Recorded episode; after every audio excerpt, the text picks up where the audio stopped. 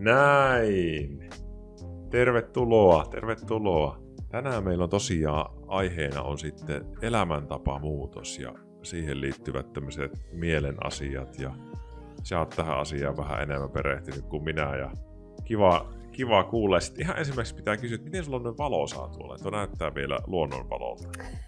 Tämä näyttää, tämä on ihan luonnonvalo. Meillä on nyt mannerten välinen yhteys. Mä oon omasta asiakastyöstä kirjoitusvapaana ja Kaliforniassa tällä hetkellä kuun loppuun saakka.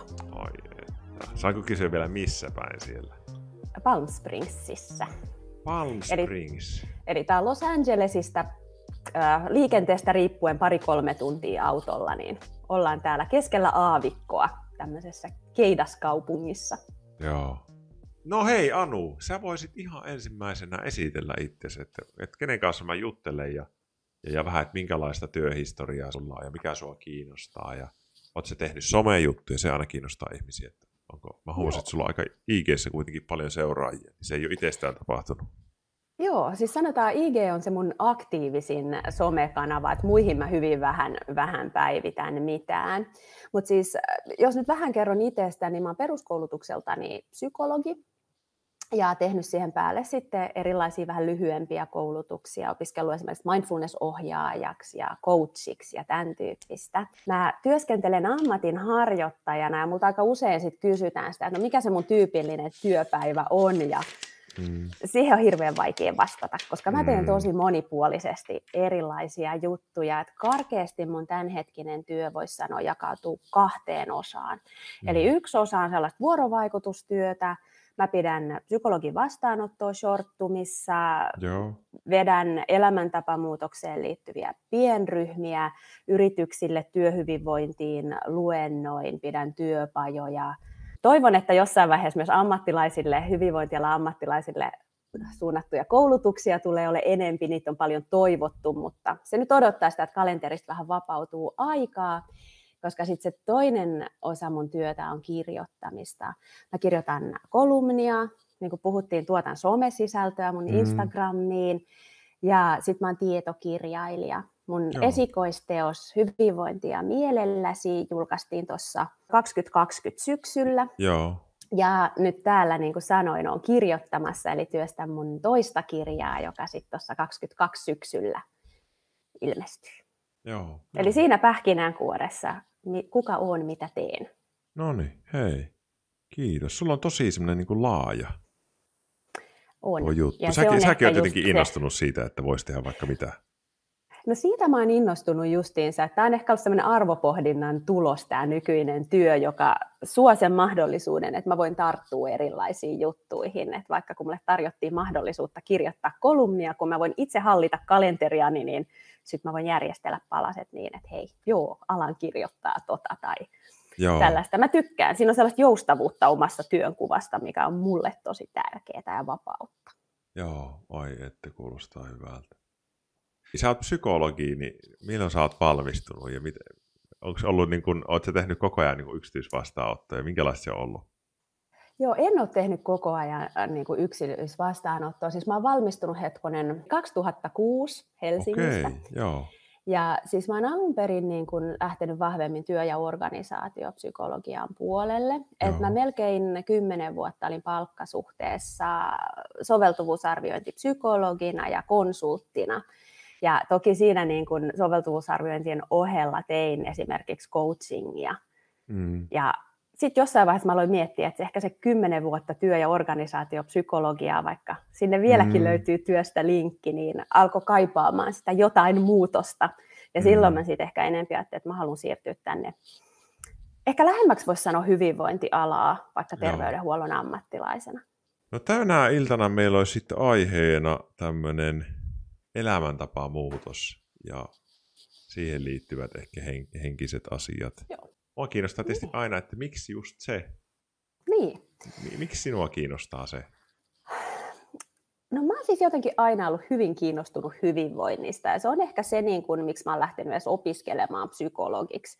Mutta sitten mä ehkä huomasin aika nopeasti, että perinteisesti meidän psykologien työhän on aika sellaista niin kun ongelma- ja häiriökeskeistä ja mm. lähdetään parantamaan ja yritetään saada sieltä niin kuin sairauden puolelta vaikka normaalitasolle. Mm. Ja mä ehkä sitten mietin, että itse asiassa siis siellä niin kuin normaalitasolta vielä ylöspäin, niin sielläkin tarvittaisiin meidän psykologian osaamista vahvemmin. Eli no. siinä, niin kuin, että miten ihan kuka tahansa ihminen voi vahvistaa omaa hyvinvointia. Mm. Ja aika usein siis elämäntapamuutokset ehkä niin kuin liikkuu tässä molemmin puolin sitä janaa, että on mm. paljon ihan hyvinvoivia ihmisiä, jotka haluaa voida vielä paremmin, tai sitten siellä voi olla joitain psyykkisiä tekijöitä, jotka haastaa sitä elämäntapamuutosta. Ja sinne niin kun, tuntuu, että hyvinvointialallakin on ollut semmoinen oikein niin kun huutava tarve siitä, että sinne tuodaan myös psykologien osaamista. Mm, joo. Elämäntapamuutos. Nyt on tammikuu. Mm. Oikein semmoinen elämäntapamuutosten niin kuin riemuaika on nyt, jos sanoisi tälleen positiivisesti. Mitä sä, ajattelet, mitä sä ajattelet tämmöisestä?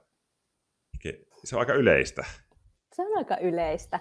Niin. Ja siis sanotaan, että jos se niin kuin vuoden vaihtuminen on sellainen, että se saa jotenkin pohtimaan omaa elämää ja omia toiveita ja sitten siihen kannustaa, että tekee muutoksia, niin eihän siinä ole mitään väärää että sehän on varsin niin kuin ok, että saa sen jonkun herätyksen, jolla alkaa miettimään, että voisiko mun elämä olla parempaa, mitä mä oikeasti haluan. Ja jos se on nyt tämä, että vuosiluku vaihtuu, joka siihen kannustaa, niin mikä siinä? Mm. Mutta ehkä se, mikä niin kuin näkyy monesti, että sitten kun tehdään uuden vuoden lupauksia, niin voi olla tosi suuria.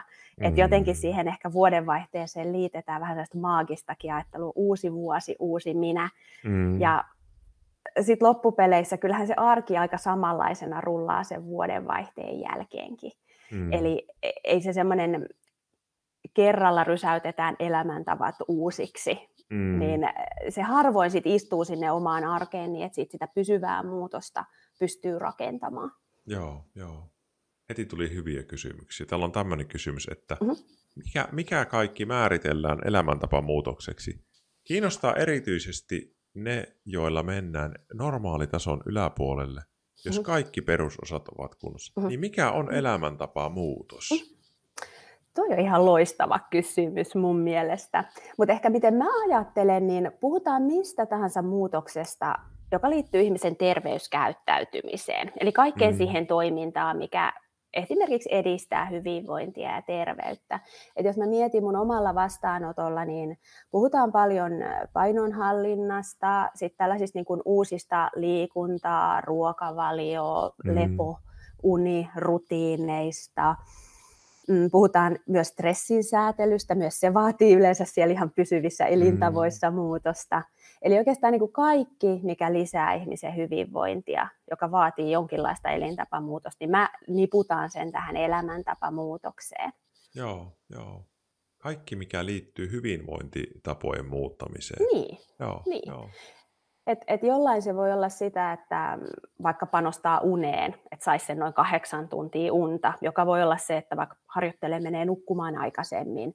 Jollain muulla se on taas sitä, että vahvistaa omaa palautumista, joku alkaa liikkumaan eri tavalla kuin ennen, syö toisella tavalla kuin ennen. Joo. ne on hyvin moninaisia lopulta ne hyvinvointiin vaikuttavat muutokset, mistä puhutaan. Sitten tuli tämmöinen kysymys, että miten elämäntapamuutoksesta saisi vietyä pois paineita?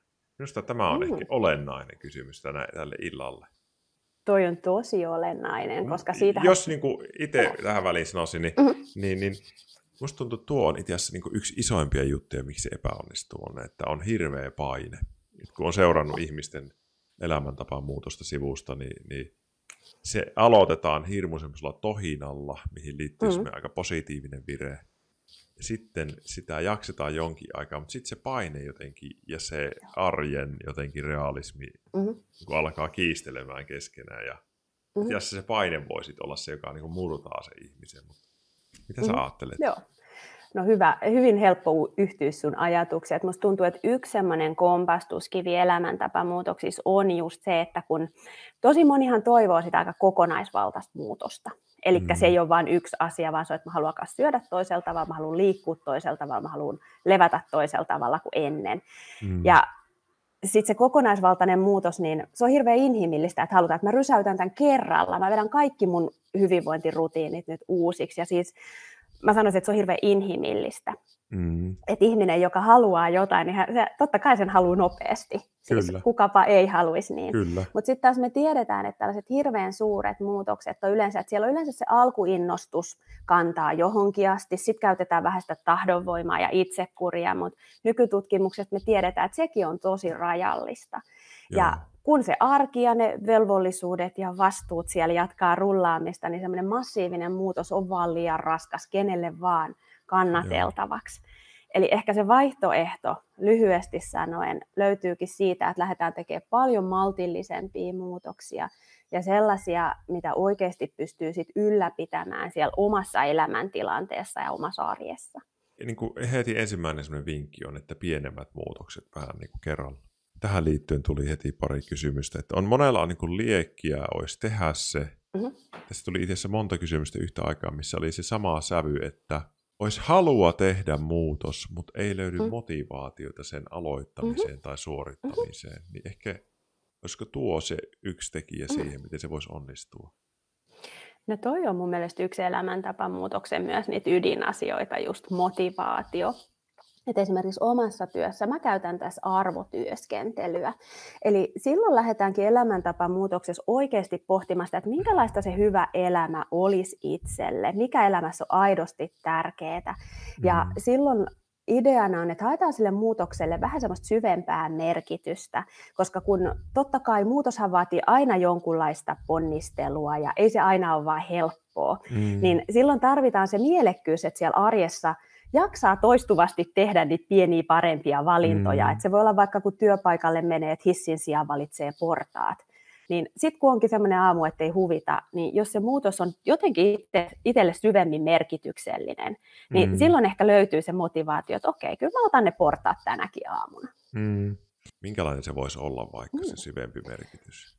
No sitten kun aletaan puhua arvoista, niin siellä saattaa joku vaikka miettiä, että vaikka niin kuin, että okei, että perhe on ehkä niitä tärkeimpiä juttuja elämässä, se on aika monille.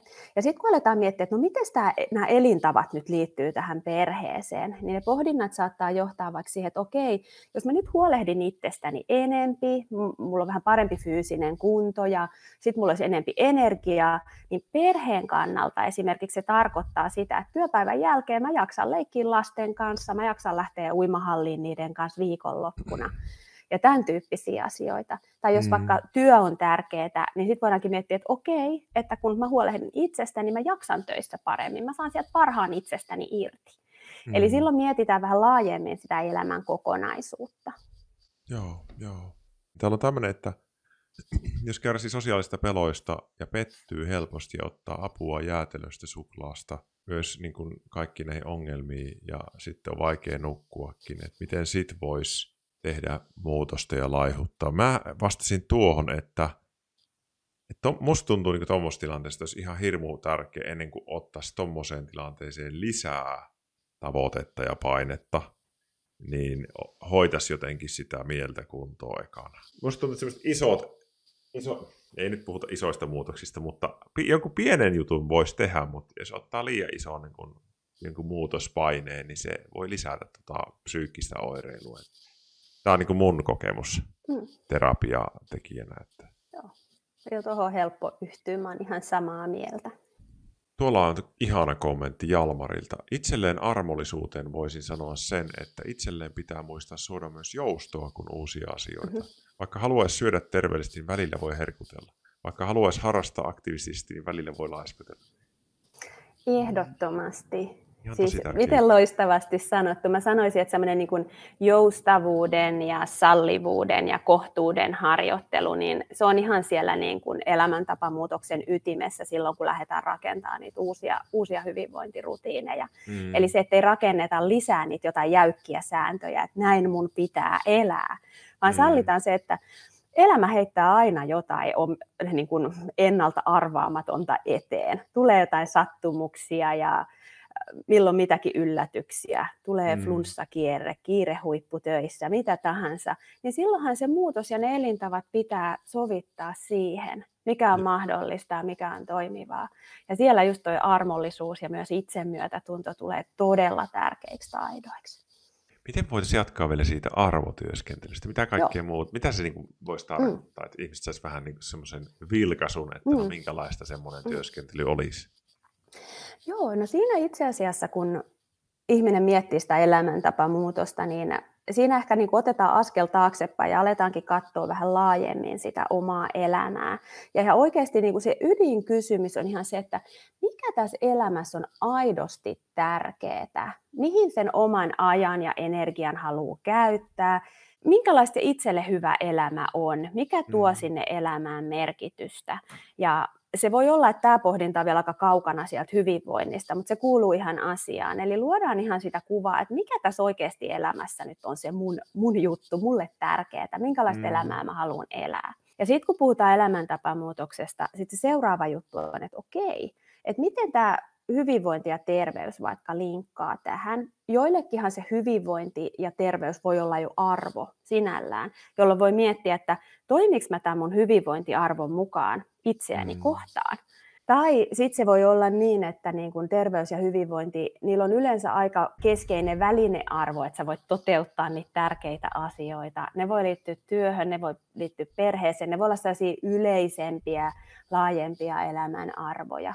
Mutta kuitenkin sä aina yrität löytää sen jonkun muun kuin vaan, että sit kun mä laihutan, niin mulla on sixpack. Tai, mm. että semmoinen on niinku liian vähäinen se, niinku se syy tehdä sitä. Mo- niin, se harvoin motivoi ylläpitämään sellaista, että kuitenkin ne vaikka asiakkaat, jotka tulee mullua, niin siellä on aina se toive, että mä haluan nyt sen pysyvän muutoksen. Mä en halua ottaa kahden kuukauden spurttia ja palata entiseen, vaan Joo. mä haluan nyt rakentaa sitä pysyvää muutosta, jolloin oikeasti sit tarvitaan myös sitä, että, niin kun, että mikä tekee tästä muutoksesta mielekästä.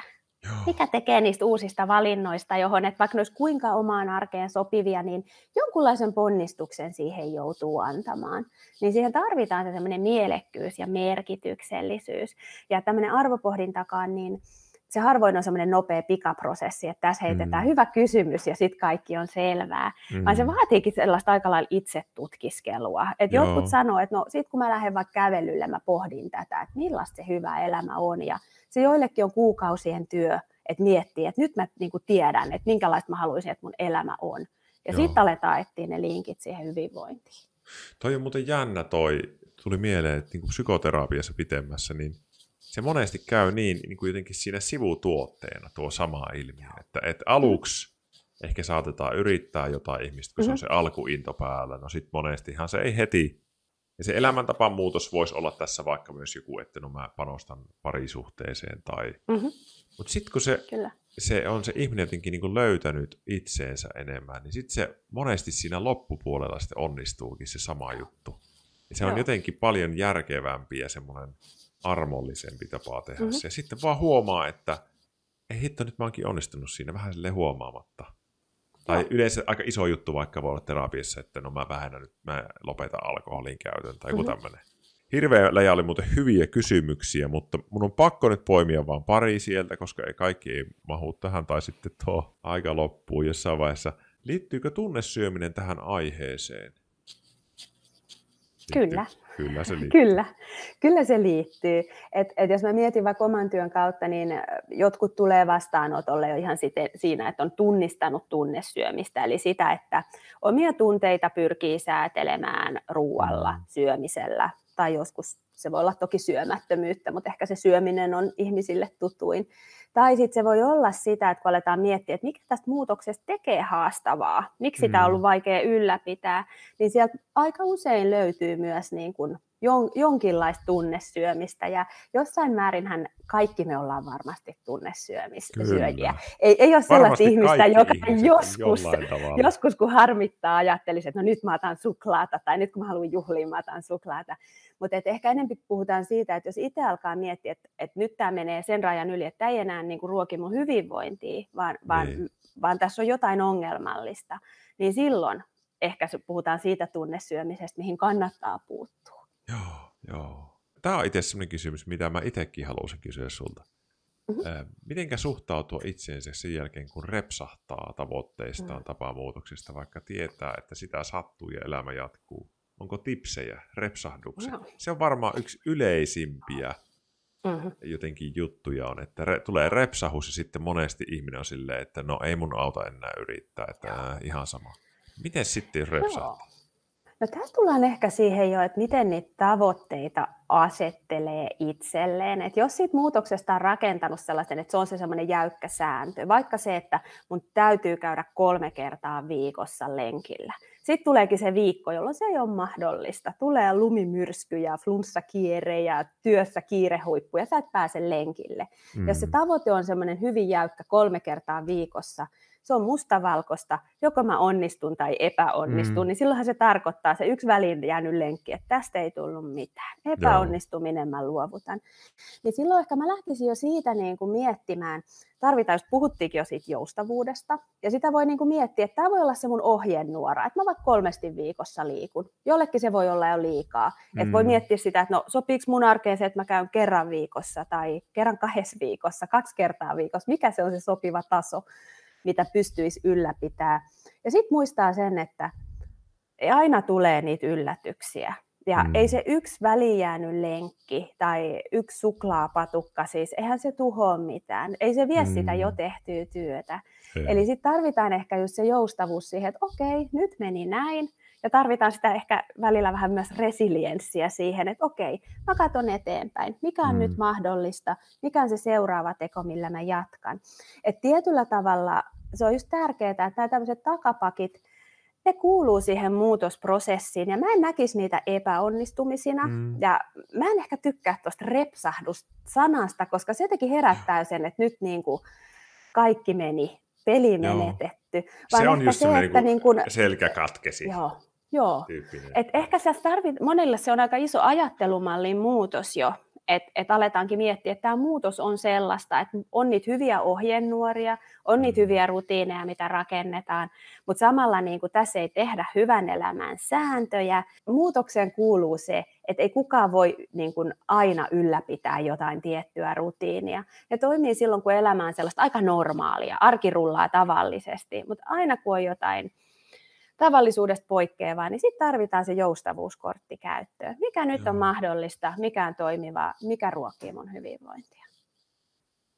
Et ehkä isompi tämmöinen kuin ajattelumallien ja asenteiden muutos on semmoinen iso juttu, mitä Joo. työstetään elämäntapamuutoksessa. Tuolla tuli just hyvä kommentti. Tuntuu se kyllä, että repsahdus kuulostaa siltä, että kaikki meni pieleen. Ehkä Joo. siinä muutoksessa on oletus siitä, että se muuttuu ikuisesti. Hirveä mm-hmm. paine tulee tuommoisesta ajatusta. Mä mietin, että että tuolla jotenkin peilaa hirveästi tuohon omaan työhön, ja mä mietin, että kun ihmisillehän tulee se repsahus lähes aina. Harva vetää mm-hmm. silleen läpi vaikka jotain lopetan alkoholin käytön, että mm-hmm. ei koskaan enää. Mm-hmm. Mutta sitten jotenkin ne on ihan superhienoja tapaamisia, missä se keskustelu sit on sen repsahuksen jälkeen. Ja mulla on jotenkin ollut semmoinen asenne, että, että se vähän niin kuin vähän niin kuin on osa tämmöistä prosessia, että tulee, mutta me ei jää niin kuin roikkuun siihen, vaan mennään takaisin siihen juttuun. Ja se on monelle hirveän vaikeaa aluksi, että voinko mm-hmm. mä mukaan nyt, onko mä niin kuin häveä, häpeän tunne ja semmoinen syyllisyys mm-hmm. voimakkaasti on niin kuin kiusaamassa. Ja Joo. Näitä tunteita ammutaan niin kuin paljon johonkin ihmiseen, niin se helpommin antaa periksi. Musta tuntuu, että se on hirveän paljon niin kuin häpeän ja mm-hmm. syyllisyyden tunteen poistoa myös se. Joo sen parantumisen jatkuminen jotenkin, tai sen tavoitteen. On. On, ja sitten se voi olla ehkä sellaiselle niin kuin omalle pystyvyyden tunteelle aina iso kolaus, että äh, en mä onnistunut.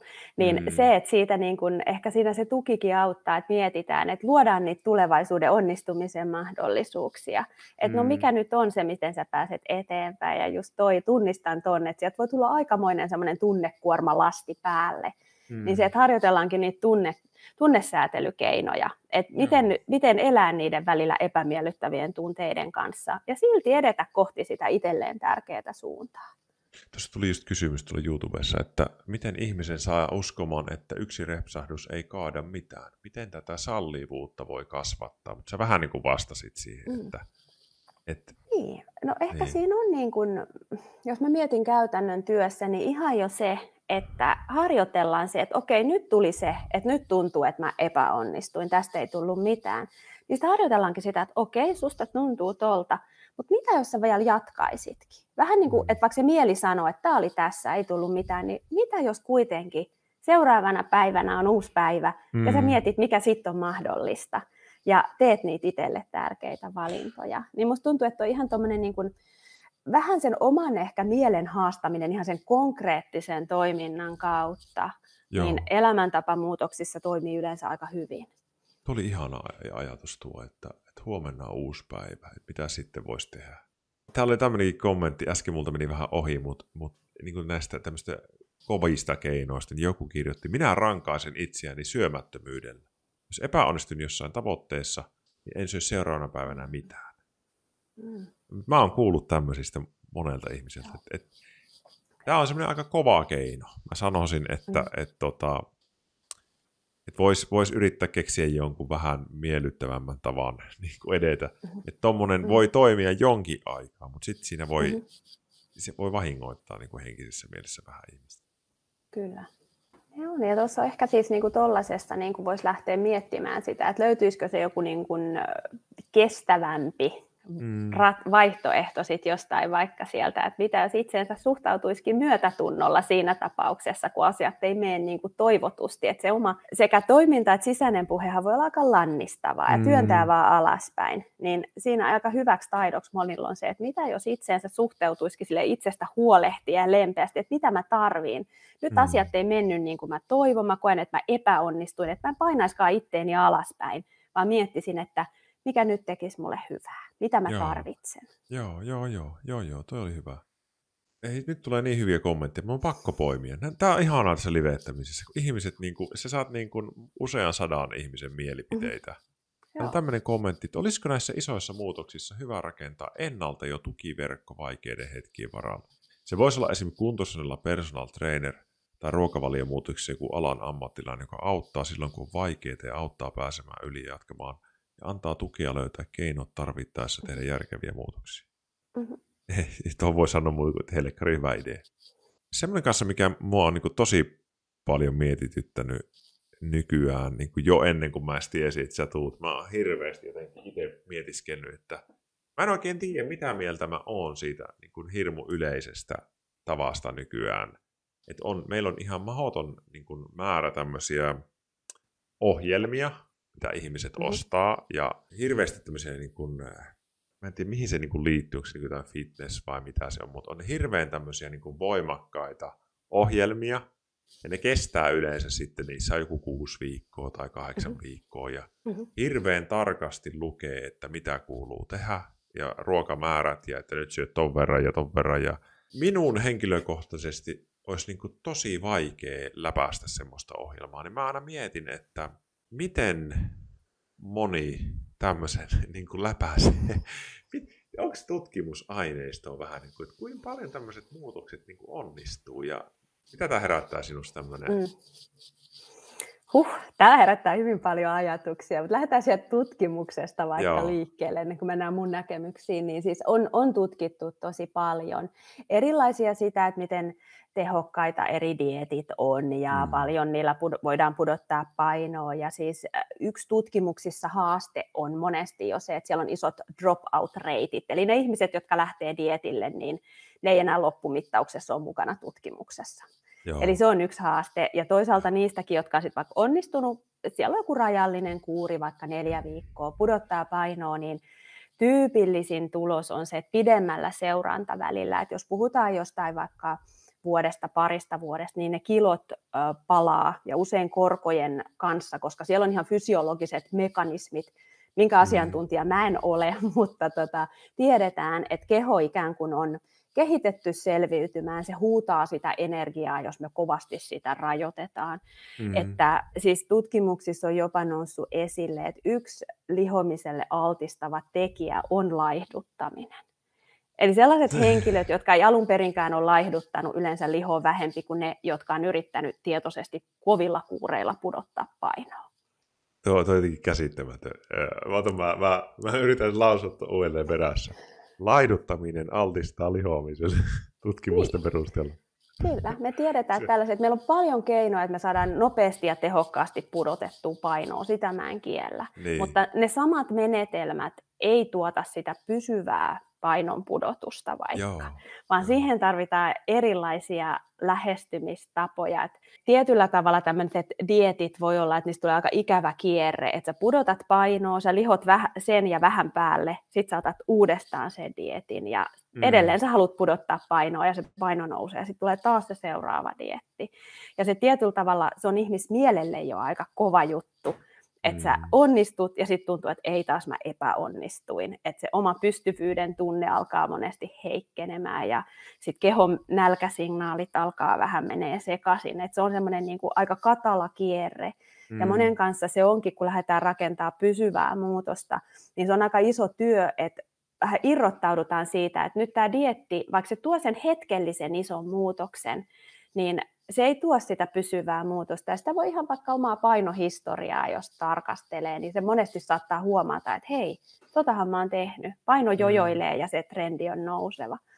Joo. Musta tuntuu, että se niin meidän tässä länsimaisessa kulttuurissa niin tosi syvällä semmoinen diettauskulttuuri.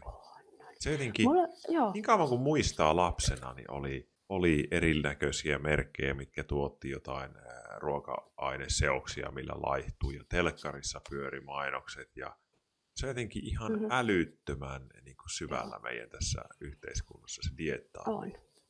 Se on, siis mulla on asiakkaan luvalla tämän saan kertoa. Mulla on eräs asiakas, joka totesi viime vuoden tammikuussa, että tämä on ensimmäinen tammikuu 20 vuoteen, kun hän ei ole aloittanut diettiä. Et nyt kun hän on niin kun alkanut tätä työstä, hän niin kun ensimmäistä kertaa 20 vuoteen tammikuu ei hänelle tarkoittanut, että nyt lähtee kuntokuuri ja dietti. Joo. Et se voi olla semmoinen vähän niin kuin, että, että moni on niin kuin hyväksynyt, että se kuuluu siihen. Mm. Dietti, dietti, dietti. Tammikuussa dietti, sitten ennen lomaa kesädietti, kesän jälkeen lomakilodietti, sitten jouludietti ja sitten tuleekin tammikuu. Mm. Niin musta tuntuu, että siinä on semmoinen kulttuurinen elementti, joka ylläpitää myös tätä. Joo, joo. Tuolla tuli semmoinen kommentti, että on, mä, mutta mä tiedän, että tämä kirjoittaja on tämmöinen kuntosaliharrastaja, että, että vaikka miinus 300 kaloria dietti toimii itselle hyvin, mutta se liittyy harrastukseen. Mä uskon Mhm. just näin, että tietyllä tavalla, jos on niin kuin aika hyvin perillä jostain vaikka saliharrastuksesta ja Mhm. on niin kuin tietoa ja taitoa ja on, on aktiivinen, niin si, silloin, joo, ne ihmiset varmaan niin kuin saa sen läpi vedettyä. Mutta musta tuntuu, että semmoisen vetäminen voi olla taas monelle, joka ei, ei ole siinä niin hyvin perillä, niin aika haastavaa. Mm-hmm. Mutta kyllä mä uskon sen, että joku, just joku kuntosali intensiivi ihminen niin vetää sen läpi. Mutta en tiedä, sitten taas siinäkin tulee vähän ajatus, että no onko se, onko se sitten, että se pitää tehdä taas uudestaan. Mutta toisaalta siihen lajiinkin voi kuulua. Nämä on vähän Mm. tämmöisiä juttuja, mutta herättää ajatuksia. Niin. Joo, ja siis siinä on ehkä mun mielestä just se, että jokainenhan on paras itse arvioimaan sitä, että mikä itsellä toimii, ja sitten Mm. mm. suurimmalla osalla, jos mä mietin omia asiakkaita, niin kuitenkin se toive sille elämäntapamuutokselle on se, että se oma elämänlaatu paranisi. Mm. Ja jo, aika moni kokee sitten, että jos se on sitä, että mä en enää saa syödä ikinä karkkia, mun täytyy liikkua, mä en saa tota, mä en saa mitään kivaa, mistä mä oon tykännyt, niin kyllä se elämänlaatu alkaa kärsiä siellä, jolloin ehkä ei, ei mennäkään siihen suuntaan, mitä halutaan. Joo. Mutta siis eh, sehän on yksilöllistä, mikä on toimivaa, mikä on mielekästä. Joo, joo. Ai, että mun tekisi mieli pistä itteni likoon tässä kohtaa. Ja minähän pistän. Mä, mä tein, No niin, mä tein tuossa, siitä on nyt vuosia kahdeksan kuukautta suunnilleen, niin kaksi elämäntapaa muutosta kerralla. Mhm. Ne oli, toinen oli semmoinen ehkä yhtäkkinen, ja toinen oli semmoinen, mitä mä olin tehnyt ehkä viisi vuotta jo pohjustanut. Eli mä lopetin alkoholin käytön kokonaan. Mhm. Ja ei, siis mun tausta on semmoinen perus Suomi-alkoholin käyttäjä ollut, ja sit se on kolme, mä oon nyt 37, niin kolmekymppisenä mä rupesin niin kuin hirveänä vähentämään sitä. Ja sitten se väheni ja väheni. Mutta sitten mä rupesin miettimään jo vuosia sitten, että, että mihinkäs tätä tarvii, tätä, vähän, tätä niin kuin vähentynyttäkään. Mhm. Ja sitten tässä, itse asiassa tähän liittyy tähän striimiin, niin meillä oli semmoinen haaste, että me kolmeksi kuukaudeksi otettiin kaikkea mahdollista. Okei. Sitten siihen liittyen mä sitten sanoin, että no mä oon kolme kuukautta ilman alkoholia. Ja mä olin ollut viikon ilman alkoholia niin, tai kaksi, niin sitten mä olin silleen, että mä tajan lopettaa tämän kokonaan. Vai olikohan se Mhm. vähän pitempään. Ja se ei loppu siihen. Sen jälkeen ei ollut tippaakaan alkoholia elämässä. No, sitten minun vaimo tästä innostuneena sanoi, että hänellä on tosi pitkä ollut tämmöinen haave, että hän haluaisi ruveta vegaaniksi. Ja, Mhm. ja me ollaan sitten tietysti yhdessä paljon tässä puuhataan, mä sanoin, että no hitto, minä lähden mukaan tuohon. Ja aluksi siinäkin oli se ajatus, että vaan vähän aikaa. Sitten mä huomasin, että mä innostuin siitä niin paljon, että sekin jäi mulle. Nyt mä oon ollut sen vajaa pari vuotta ilman alkoholia ja vegaani. Mm. Mä, mä huomasin, että mulle toimii hirmu hyvin semmoinen, että jos mä lähden johonkin, niin sitten mä lähden sillä mm. ajatuksella, että tämä on niin kuin mm. loppuelämän. Että mulle, mm. mulle niin kuin ajatus kuukausi vaikka, niin se ei puhuta mm-hmm. yhtä. Mutta tässä niin kuin ehkä oma ajatusmaailmaa mietin, että ja ollut Joo. kumpikin muutos on ollut tosi semmoinen niin kuin henkisesti ravitseva ja mä oon saanut ihan hirveästi kummastakin. Mm-hmm. Et, et, silleen voi sanoa, niin kuin, ja sitten mulla on myös yksi elämäntapa muutos, mikä epäonnistui.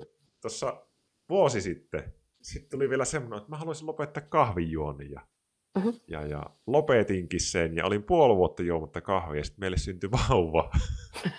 ja olikohan viikko vai kaksi mennyt ja me katsottiin toisia yksi aamu ja oli hirveät silmäpussit. Sitten katsottiin ja vauva huutaa ja katsottiin, jompikumpi sanoi, että pitäisikö keittää kahvi. Ja voin sanoa, että sitä kahvia on nyt mennyt aika paljon. ja, ja, Mutta voisiko toi olla just sitä joustavuutta? Nyt sun elämäntilanne vaatii, se huutaa kofeiinia suorastaan.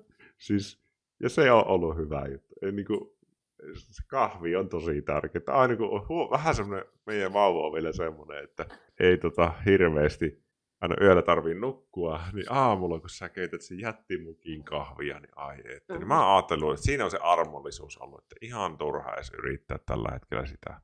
Se on just ehkä se niin peli kanssa siinä, että mikä sitä kokonaishyvinvointia ruokkii. Joo. Ja elämässä pitää olla myös niitä iloja. Että on hyvin vähän ihmisiä, jotka vaikka, niin kuin, se on hirveän tyypillistä, että jos lähdetäänkin elämäntapamuutoksiin, se on se, että mä lopetan vaikka kaiken karkin syömisen. Niin. Ja aika harva varmaan ehkä suunnittelee, että niin kuin oikeasti loppuelämänsä eläisi ilman karkkia. Niin. Sitten taas jos me mietitään vaikka alkoholia, niin se on monelle se, että se niin kuin täysin poikki, niin, niin. niin se toimii hyvin, samoin kuin tupakan kanssa. Mutta sitten kun me mietitään tällaisia niin kuin myös kofeiini ehkä on joku kahvi sellainen vähän, niin kuin mä oon itsekin kokeillut tota, että mä olin varmaan puoli vuotta ilman kahvia ja mä olin, mä olin, se meni helposti ja sitten mä olin vähän pettynyt, kun mä en saanut mitään suuria kiksejä siitä, että mä oon ilman kahvia, niin sitten mä ajattelin, että no voin mä nyt taas alkaa juomaan niin, kahvia. Niin, niin, niin. Se ei sitten ollut mulle kauhean mielekästä.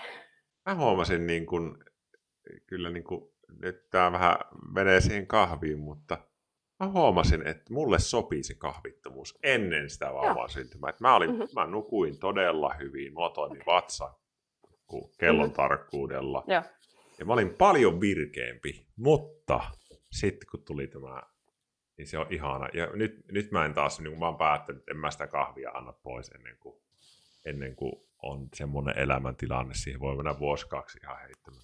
Mutta ehkä mä tähän, tää sille liittyy tähän sun vierailut. Mua kiinnostaa hirveästi semmoinen, että kun mä itse tykkään ajatuksesta, että mieluummin sitten ne olisi niinku pitempiaikaisia juttuja. Mitä sä ajattelet siitä, mm. kun suurin osa tämmöisistä lupauksista ja muutoksista on yleensä just se kuukausi tai kaksi mm. kuukautta. Et mi- miten ne toimii semmoiset lyhyet? Mm. Mm.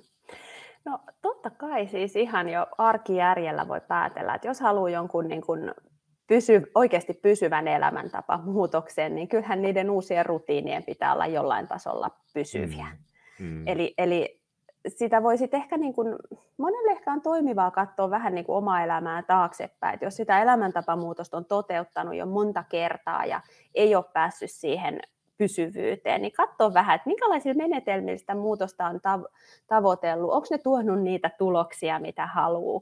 Mm. Mutta kyllä se yleensä niin kun, mä kannustan siihen, että kun rakennetaan pysyvää muutosta, niin lähdettäisiin harjoittelemaan sellaisia rutiineita, joita pitkällä tähtäimellä voi ylläpitää.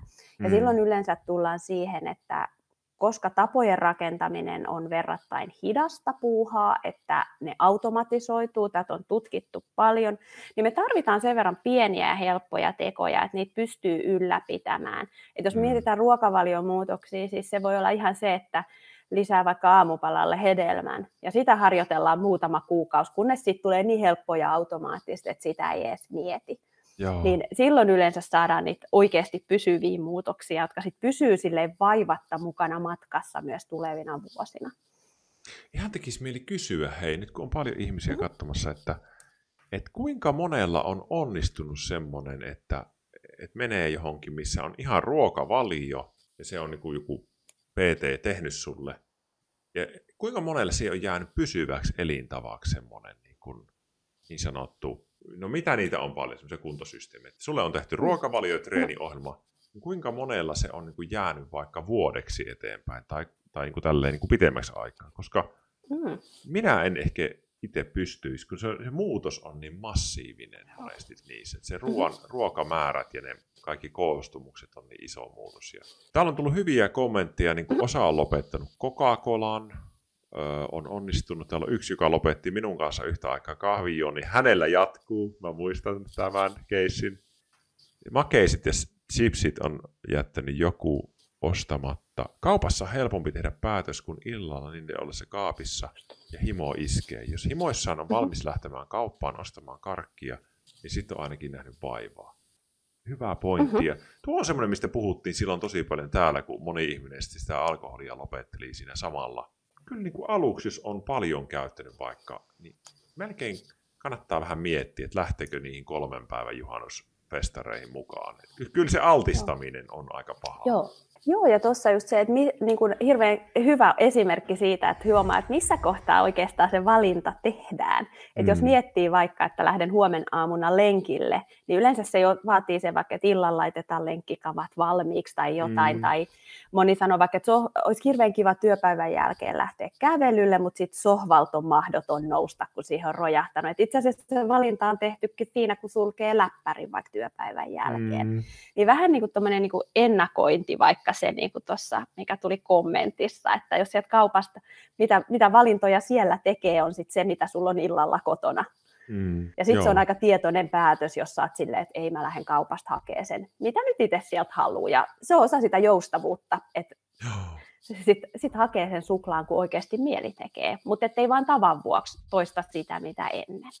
Joo. Täällä tuli joku, joku sanoi, että tuntuu vaan liian työläältä alkaa mittaamaan ja säätämään terveellisiä ruoka-aineita ja niiden määriä, vaikka pitäisi. Joo. Itse en ole ikinä tehnyt tämmöistä, missä mitataan niin kuin määriä. Et, et, ei ole ehkä ollut silleen paino, painojuttuja, mutta, mutta taitaa olla yleisin asia, mitä varmaan, onko se yleisin asia, mitä sä teet, niin tämmöiset paino syömisjutut? Onko se? Ä- Siis mitä se tarkoittaa? Niin yleisin... mietin, että semmoinen, niin. minkä kanssa sä niin työskentelet mm. ihmisen, niin onko se yleisin se, mitä ne haluaa muuttaa, niin tämmöinen niin painoon liittyvä tai... Kyllä se monesti on niin painonhallinta toive liittyy siihen elämäntapamuutokseen, mutta mun mielestä on hirveän ilahduttava, että aika moni tulee jo sillä ajatuksella, että kyllä se oikeasti se terveys ja hyvinvointi on se tärkein asia. Ja ymmärretään, että paino on hyvin kapea hyvinvoinnin mittari, se ei todellakaan kerro kaikkea. Tai mm. sitten joidenkin kanssa se voi olla myös tällaisessa prosessissa, että ehkä siitä painokeskeisyydestä on ihan niin kuin hyvä luopua. Et mä en hirveästi kannusta siihen, että vaikka päivittäin käy vaalla ja hirveän tarkkaan punnitsee niitä omia elintarvikkeita, koska mm. kun mietitään sitä pysyvää muutosta, niin miten realistista se on, että se jokaisen kurkkusiivun koko loppuelämänsä punnitsee. Ihan kuin joku on samaa mieltä. Joo, ja tähänkin mä sanon, että mä ymmärrän sen, jos sen tekee joku, joka on menossa mm-hmm. fitnessin EM-kisoihin. Just näin. Mutta ee, niin kuin arjessa, niin se, että aina mittaisi niin. kaiken. Se on aika, aika niin kuin niin. kaukaa haettu, että se jatkuisi hirveän montaa kuukautta. Just. Et toki joskus niin kuin voi olla ihan semmoisen hyöty, että jos niin kuin ihan harjoittelee uusia tapoja ja yrittää vaikka miettiä, että suositus on, onko se nykyään joku puoli kiloa tai yli kasviksia, että pystyy hahmottamaan, että minkälaista määrää se vaikka päivässä Juu. tarkoittaa, niin totta kai jonkun tämmöisen prosessin alkuun voi olla, että haluaa vähän varmistella, mutta eihän se nyt niin kuin, suurimman osan arjessa se ei ole mielikä, mielekästä, että jokainen pasta punnitaan, että tulee just se oikea määrä. Ja se on aika tärkeä taito ehkä oppiakin, niin kuin, ei vaan noudattaa ruokavaliota, vaan kuuntelee niitä oman kehon tarpeita. Joo. Minkälaista ravintoa ja missä määrin keho tarvii. Joo. Täällä on ihana viesti. Jannu on pitkäaikainen katsoja täällä. Niin itsellä reilu neljä kuukautta takana elämäntapamuutosta eniten syömisen osalta. Jouluna tuli herkuteltua, mutta nyt on kiva palata takaisin vanhoihin arkisiin ruokarytmeihin ja sisältöihin. Mikä tulee enää samaan, tarve, samaan tapaan tarvetta mässäillä tai herkutella keskellä arkea. Suurena motivaattorina sanoisin olevan se, että jos tulevaisuudessa tulee omia lapsia, olisi hieno jaksaa leikkiä niiden kanssa. Hmm. Ihana, Ihana. ajatus. Sitten täällä on tosi hyvä kommentti, tai itse asiassa montakin. Riittävä uni on muuten iso juttu, varsinkin Mhm. ruokavaliojutuissa. Ja sitten Kyllä. toinen, että itsellä alkoholi vaihtui liikaan syömiseen ja painon nousuun. Yhdestä elämäntapamuutoksesta tuli toinen vaihe. Ei, ei ole kovin harvinainen juttu, että periaatteessa Joo. löytää jonkun toisen siihen tilalle. Mhm. Joo. Ja siinä ehkä niin kuin yhden vinkin voisi antaa miettiä, että mitä tarvetta se on palvellut se alkoholi tai se mässäily. Eli Mm. siellähän voi olla vaikka joku hankala tunne, ahdistus, alakulo, tylsyys, yksinäisyys, mihin sitä helpotusta on hakenut. Ja ihan jo sen tunnistaminen, että mistä tässä on kyse, voisi au- auttaa ehkä löytämään niitä niin kuin terveydelle Mm. edullisempia keinoja. Joo. Vielä täällä moni korosti sitä, että, että se mitä kotiin saa niin kuin hommaa, niin se on, se on Mhm. niin kuin tosi tärkeä juttu. Ja, ja kyllä minä, pist, minä voisin ihan rohkeasti tässä, Anun ei edes tarvii sanoa sitä, mutta minä sanoisin kyllä, että jos ei ole menossa niin kuin johonkin ihan super fitness kisaan, niin minä harkitsisin sitä, että rupeeko punnitsemaan ruokaa. Mutta Mm. Ehkä tekisi se semmoisella yleisemmällä tasolla sen muutoksen. Niin kuin jos haluaa, niin kuin, että tämä muutos on vielä kolmen vuoden päästä minun elämässä. Mutta tästä tietysti mä tiedän, että moni niin kuin varmaan, jos olisi katsomassa joku, kuka tekee niitä ohjelmia, niin se on niin kuin vaikea ehkä. Musta tuntuu, että niin kuin niissä ohjelmissa, missä on se, on se mittaus ja tämmöinen niin keskiössä, niin ne ihmiset, jotka ne on tehnyt, niin varmaan itse pystyvät siihen. Ja Mhm. osa heidän asiakkaista pystyy, mutta on iso, iso osa ihmisiä, mille, hyö, mille hyödyttäisi semmoinen jotenkin rennompi tapa tehdä se Mhm. muutos. Et, Mä oon ihan samaa mieltä, että varsinkin kun halutaan niitä pysyviä tuloksia, niin on siis paljon ihmisiä, jotka itsekurilla vetää vaikka minkä kuuden viikon kuurin läpi, mutta ehkä se olennainen, mitä jokaisen kannattaa harkita, että no, jos mä nyt vedän tämän kuusi viikkoa tosi tiukan linjalla, mitä sen jälkeen todennäköisesti tapahtuu? Et ja, pystynkö mä jatkamaan sitä ja mitä se tekee se kuusi viikkoa mun elämän laadulle ylipäänsä? Mm. Että niille ihmisille, joille fitness ei ole se niin kuin elämän keskipiste, vaan elintavat on enemmän semmoinen, että niiden pitäisi kannatella sitä arkea ja hyvää elämää, Mm. niin silloin ehkä puhutaan hyvin erilaisesta muutoksesta. Jos halutaan niitä pysyviä tuloksia, niin kyllä me tiedetään, että tämä niin kuin nopea ja pysyvä ei vaan mene samaan lauseeseen. Mm. Et jos halutaan pysyviä, niin yleensä se tarkoittaa pieniä ja maltillisia muutoksia, mutta mä ymmärrän myös hyvinvointialalle, että tuollaista maltillista muutosta ja riittävää untahan on paljon vaikeampi myydä kuin sitä, että tässä on tämmöinen neljän viikon, jolla sitä taat taatusti kun noudatat, saat tämän tuloksen. Kyllä, tuo Niin, totta. et, et, et, eihän se ole siellä alallakaan helppo tilanne valmentajilla. Ei, toi on muuten hyvin sanottu. Olisi tosi vaikea myydä, että hei, tässä on kolmen vuoden tota kuuri. Kerran viikossa käyt täällä juttelemassa ja, ja sitten tälleen. Ei sitä olisi aika vaikea myydä verrattuna, että hei, täällä on 200 euroa kuusi viikkoa tämmöinen kaikki valmiina. Mhm. Niin se on, On. niin, niin paljon napakampi ajatuksena. Ja se on, se on just se, mikä tässä ehkä tässä koko meidän illan teemassa on se ri, keskeinen ristiriita. Että niin moni tämmöinen muutos epäonnistuu, mutta se ilmiö niin kuin jatkuu tietyllä tavalla samantyyppisenä. Mites, Joo. miksi joku ihminen silleen, että no heitto, minä en, enkä menekään tuonne nyt tuonne PTXXXlle, vaan minä menenkin nyt Anulle tekemään tämän muutoksen. Miten ne ihmiset sitten päätyy, ei otakaan sitä, sitä isoa muutosta kuudessa viikossa, vaan joku saattaa tulla, Mm. että minä haluaisinkin tämmöisen vähän miedomman, Mm. pitkäkestoisemman. Siis mä luulen, että aika monella on taustalla se oma havahtuminen. Et, et aika usein, kun mun vastaanotolle tullaan, niin ne alkusanat on suunnilleen se, että mä suunnilleen tiedän, että miten mun kantsisi liikkua ja syödä ja levätä, ja mä oon yrittänyt tätä niin ja niin ja niin monta kertaa näillä ja näillä menetelmillä, mutta mä en ole onnistunut. Mä haluan sen pysyvän muutoksen, ja nyt mä luulen, että tässä on jotain, että Mm. pitäisi vähän selvittää, että mistä on oikeasti kyse. Ja Mm. mun vastaanotollahan se on sitä, että sitten aletaan etsiä niitä juurisyitä, että mikä tästä muutoksesta nyt on tehnyt haastavaa, onko se siellä Mm. menetelmissä, onko jotain psyykkisiä tekijöitä, mitä ehkä kannattaa työstää ainakin tässä rinnalla, tarvitaanko ihan uutta lähestymistapaa siihen, että miten niitä kestäviä rutiineita rakennetaan. Mm. Ja luodaan semmoista aika niin kuin käytännön kokonaisvaltaista katsausta siihen ihmiseen ja hänen elämäntilanteeseen ja mietitään, mm. mikä siellä olisi mahdollista ja toimivaa. Mutta kyllä siellä monella on tosiaan se, että jotenkin itse jo huomannut, että mä oon nyt yrittänyt nämä dietit ja hyvin moni on vielä tosi monta kertaa.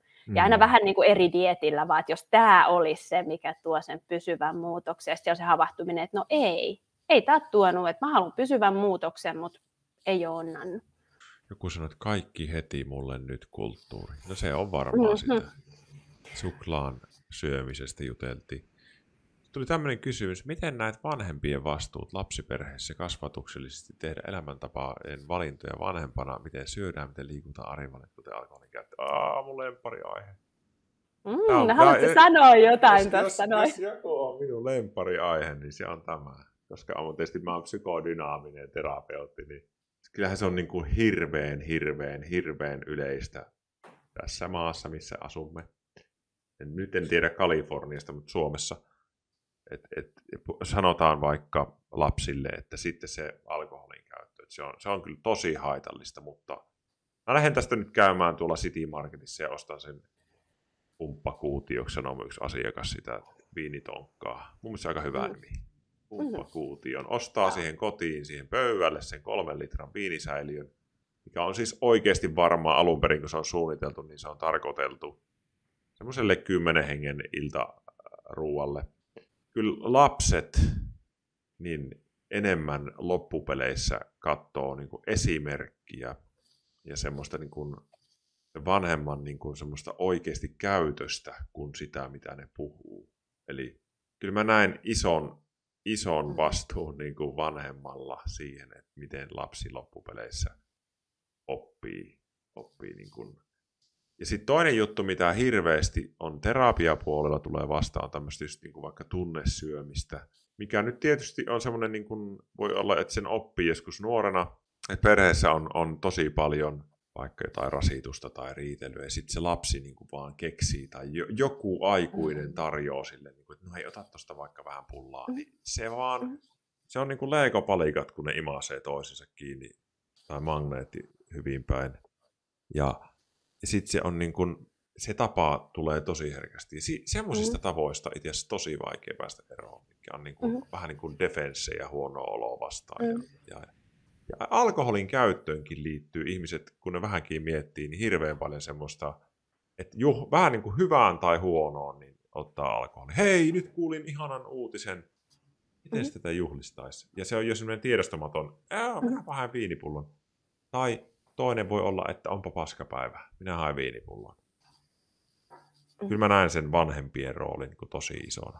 Ja mä sanoisin vielä siitä, että kyllähän se semmoinen kuin ke- keho, ruoka ja liikuntasuhde lähtee siellä lapsena jo kehittymään. Ihan se, että miten vaikka puhutaan ruoasta, opetetaanko jaottelemaan ne semmoinen terveellinen, epäterveellinen, mm. lihavaan huono, laihaan hyvä. Että jos tällaista puhettaan hirveästi, niin nehän mm. sisäistyy mm. ja niistä tulee se semmoinen ideaali, että mun pitää syödä vaan tolla tavalla, koska se on terveellistä ja mun pitäisi olla tommonen, mun kehon pitäisi näyttää tolta, jotta mä olen hyvä.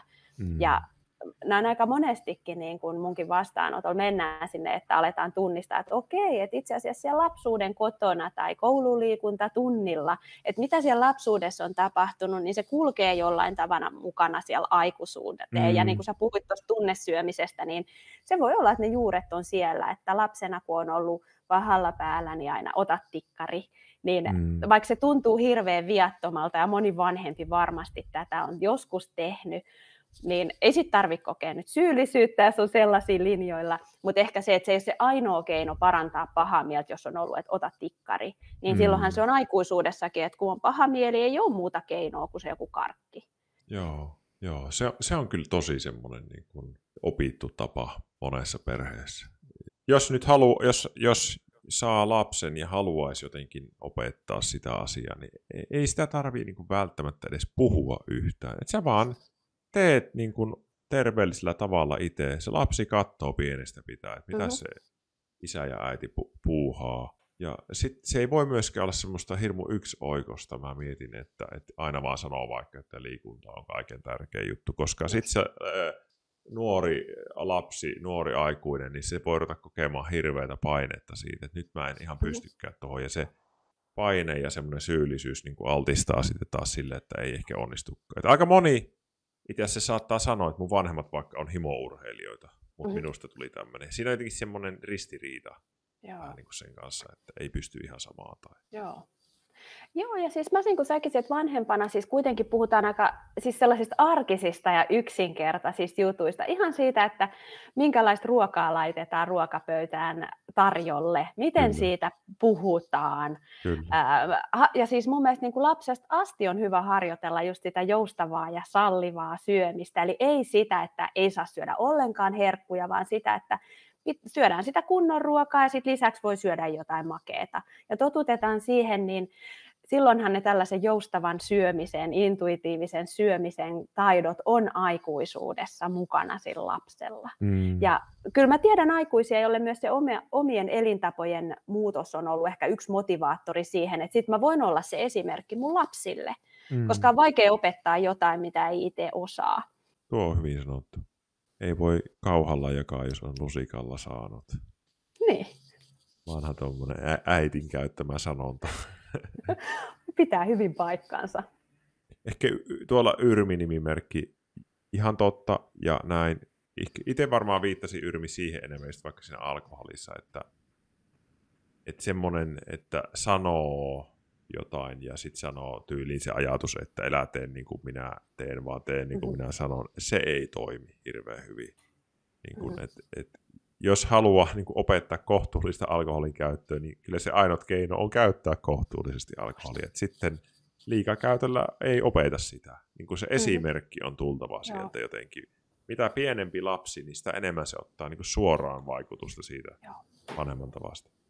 Täällä kysyttiin Anulta, että vai olisikohan tämä Anu sulle vai mulle? No sä saat vastata. Käykö vastaanotolla ihmisiä, jotka haluavat lopettaa alkoholin tai muut päihteet? Olisiko tähän tipsiä?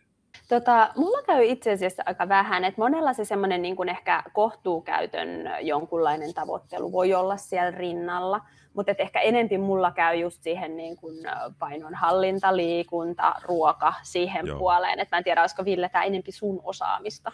Mulla käy tosi paljon, niin kuin, tai se on niin kuin Suomessa tosi yleinen, on, on alkoholikäyttöön. Mm-hmm. Ja siis kyllä mun niin kuin, niin kuin oma kokemus on se, että, että jos on niin kuin liikakäyttöä alkoholiin, niin se on yksi niistä semmoisista tuotteista, että, että sen niin kuin kohtuukäytön oppiminen on vaikeampaa kuin kokonaan lopettaminen. Eli kyllä se mm-hmm. tosi, tosi monesti on se ratkaisu että ihmisillä, että ne lopettaa kokonaan se käytö ja siirtyy alkoholittomiin. Mä en tiedä, kuinka moni teistä on esim. kokeilu, että no minä poltan tupakkaa vain humaa, kun käyn viihteellä, tai joku tämmöinen tuommoiset ratkaisut toimii ehkä yhden kerran 20. Ja kaikissa muissa tapauksissa se lipsuu hiljalleen ja lipsuu vähän enemmän, tai sitten rupeaa käymään viihteellä ihan sen takia, että saisi polttaa. Eli tämmöisiin päihdejuttuihin, niin tupakointi, alkoholi, jos mä tarkoitan nyt alkoholin käytössä ehkä semmoista, että on oikeasti niin kuin ongelma sen kanssa, niin kyllä, kyllä se monesti, monesti sit automaattisesti tulee se, että lopettaa kokonaan, tai tai tosi vähin menee se, koska se kohtuukäyttö on itse asiassa hankalampi toteuttaa. No tuo on minun kokemus. Sitten taas on paljon ihmisiä, kenellä ei ole ikinä ollut ongelmaa ja ne, ne vaikka niin kuin luontaisesti käyttää sitä alkoholia niin kuin tosi niukasti ja ei siinä ole ikinä ollut mitään. Että se ei ole läheskään kaikilla. Siinä mun tipsi on, että varsinkin jos on isompi probleema, niin helpompi lopettaa kokonaan kuin ruveta kohtuukäyttäjiksi. Ää, jos lapsi ei ymmärrä edes sitä, onko isin kädessä limsapullo vai kaljapullo, niin ei sille erikseen tarvitse mainita, että isi tässä juotetaan alkoholia. Jos ymmärrät, mitä tarkoittaa. Ymmärrän oikein hyvin, ymmärrän, ymmärrän. Mutta, tämä nyt menee vähän tähän, mutta, mutta siis lapset on fiksumpia kuin me ikinä luullaan. Mä haluaisin sen sanoa. Mä haluaisin sen sanoa, että, että, että aika pieni lapsi jo huomaa, kun se isi on juonut sen 3-8 kaljaa sitä ei moni tajua, että, että lapsi on mestari. Jos lapsilta kysytään, että mikä sua häiritsee alkoholin käytössä, niin ne lähes aina sanoo sen, että kun se käytös muuttuu. Se ei ole enää niin kuin oma itsensä.